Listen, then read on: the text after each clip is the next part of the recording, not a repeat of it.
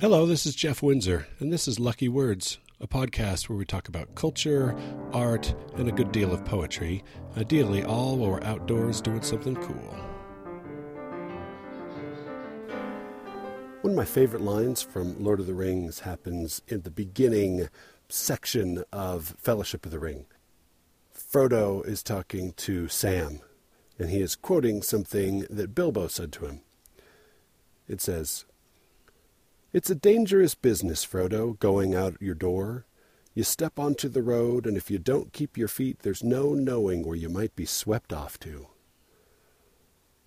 While I like the romantic notion of that line, it's often literally true with me, since I was trying to get back to my car, and I'm not lost. I was able just a minute ago to see the car.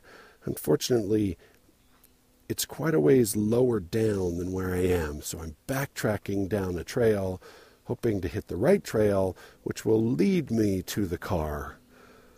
I'm not lost, I just don't know how to get to where I need to be. It reminds me of a poem by the Welsh poet Sheenagh Pugh called Sometimes. Sometime things don't go after all from bad to worse. Sometimes muscadel faces down frost. Green thrives, the crops don't fail. Sometimes a man aims high and all goes well. Sometimes people will step back from war, elect an honest man, decide they care enough that they can't leave some stranger poor. Some men become what they were born for. Sometimes our best efforts do not go amiss. Sometimes we do as we meant to. The sun will sometimes melt a field of sorrow that seemed hard frozen. It may happen to you. What a great poem that is. What a nice, happy, optimistic, uplifting poem. One of the great things about the poem, if you read it on a page, all the enjambed lines, just play with your expectations.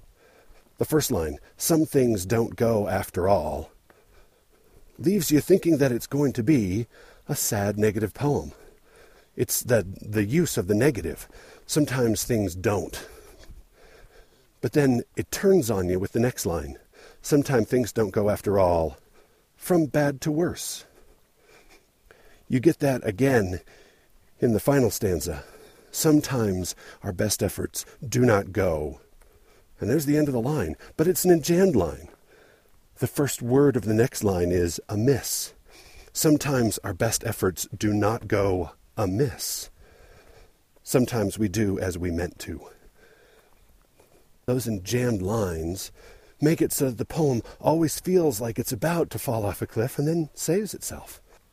The structure reinforces the meaning of the poem. The structure is part of what creates the drama.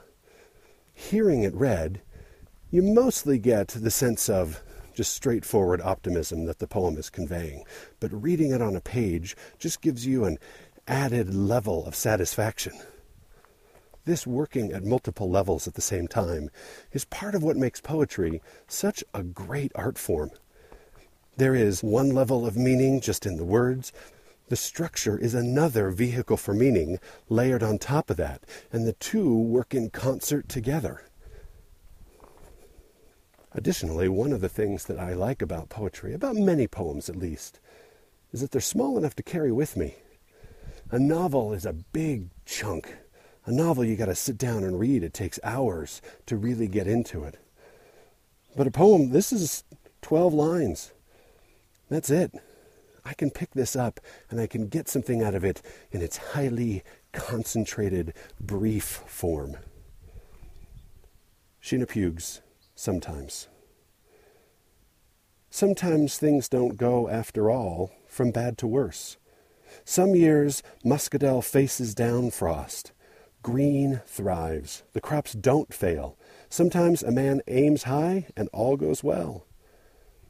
A people sometimes will step back from war, elect an honest man, decide they care enough that they can't leave some stranger poor. Some men become what they were born for. Sometimes our best efforts do not go amiss.